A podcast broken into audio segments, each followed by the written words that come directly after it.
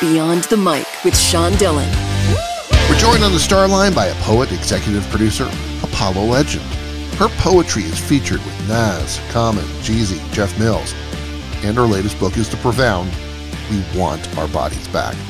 We welcome Jessica Care Moore. Happy to be here. Thank you for having me. Let's go beyond the mic. These poems have pain and darkness as their base, but there's love and hope. Yes. How do you decide to put the poems that you wrote in this book in this particular order? I would say that they have love at their base. and love for humanity and love for the possibility of things getting better. And that the thing that might come off to people maybe as a difficult, to grasp, maybe just the pain that is the reality of a lot of things that are happening in this country right now. And I didn't write the book knowing that George Floyd would be murdered, and I didn't write the book knowing that Breonna Taylor, would be murdered. I didn't, but the thing is, things have been happening in this country for quite some time, and so the book is timely and it speaks to the moment, and but it's also about healing, and it's definitely about love. Which is the thing that's going to center all of us in becoming a better, better people in general, better humans. And I think that's what we want our bodies back to us. I was struck by the poem Amazing Grace when in just 5 lines, you summoned the soul of Aretha Franklin and had me hearing her voice in my head. How does your poetry come to you? Oh, that's so beautiful. Amazing Grace. I cried so much when Aretha died. And I live in her old neighborhood in historic Boston, Edison. So, these people are with us. And as a poet, I'm kind of haunted by the people who are no longer here, because I feel like their energy, I believe in energy and spirit, and they don't really leave. And so I hope to be able to tap in, so we can continue to talk about Aretha Franklin. I think I have to read poems in the book. You're one of the few people that have brought up Amazing Grace, so I'm so grateful to her and her voice and what she gave to us as a culture. And, poems are everywhere. Poems are in the water. They're in conversations. They're inside strangers' faces. I've written a lot of poems about people that don't know who I am and don't know what I've written about them. I think that's poems come easy for me because I'm paying attention to the world. I'm paying attention to who's in it, and I find excitement in finding people's stories, especially if I don't know them. Now, you dedicate your poetry to several people, from skaters to even your dad. How did these people inspire you? Well, I love my community, and I was raised in city of Detroit, very beautiful Black city, and I'm inspired when I see people who push through despite obstacles, despite the obstacle of racism, despite the obstacle of sexism, the things that are sometimes you don't.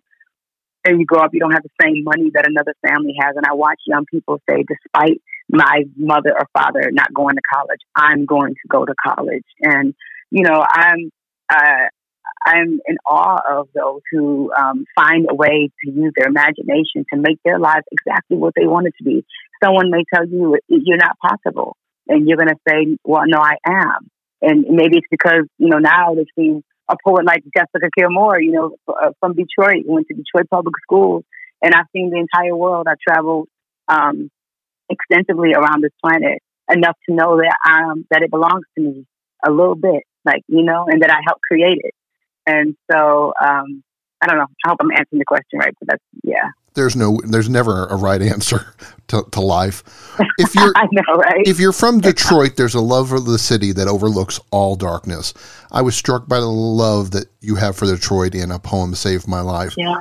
How do you see your city continue to fight and rebuild and to survive? You know what I mean? To be honest, Detroit is such a beautiful place. And because I was raised here, and it was 4 million people, I think, in the city.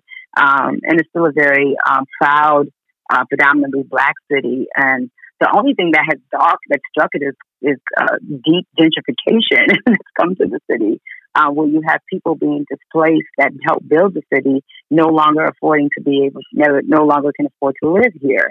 And so that is our struggle now, is making sure that we're not forgetting about people like my father, who was a construction worker who helped lay these streets in the city, and that and stop tearing down beautiful landmarks and leaving nothing behind, and don't rename streets. And so it's this colonization that has happened in cities all over the country that has become the cloud that we have to fight against. But the people here And you'll hear that in my poems. Like I say, we may be we may have abandoned homes, but we're not an abandoned people.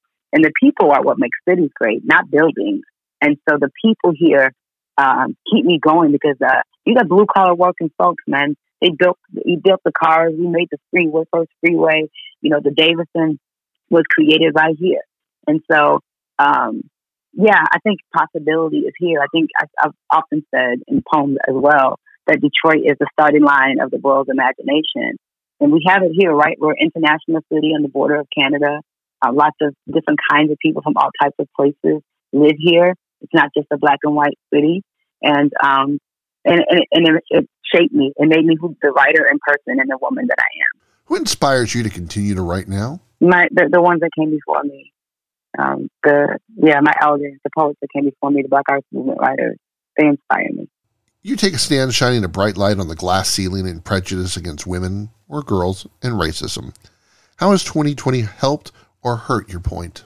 It's done both. It's hurt. It's hurt a lot, but it's also important that we deal with these difficult things that really do exist. And so it's been painful, but change is going to hurt. And I think we'll get to a finish line down the road. What poem of yours is one of your son's favorites? His favorite poem of mine is called DHS Poem Number 7. It's actually in my fourth book, Son Like Du Bois.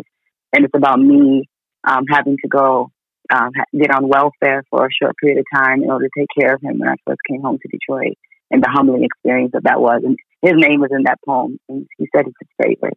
So. Time's running out, so it's time for the Rocking Date. 8 random questions. Answer with the first thing that comes to your mind. There is no pressure. Okay.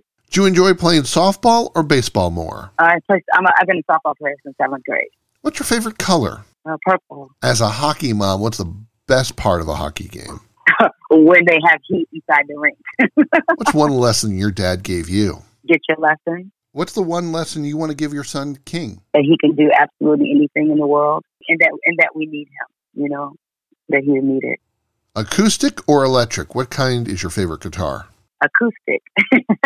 Pad of paper, computer, or typewriter? How do you journal your poetry? I'm still pad and paper. First, I type it later. How have you survived the quarantine? Through lots of patience and prayer and tears and writing. It's not been easy.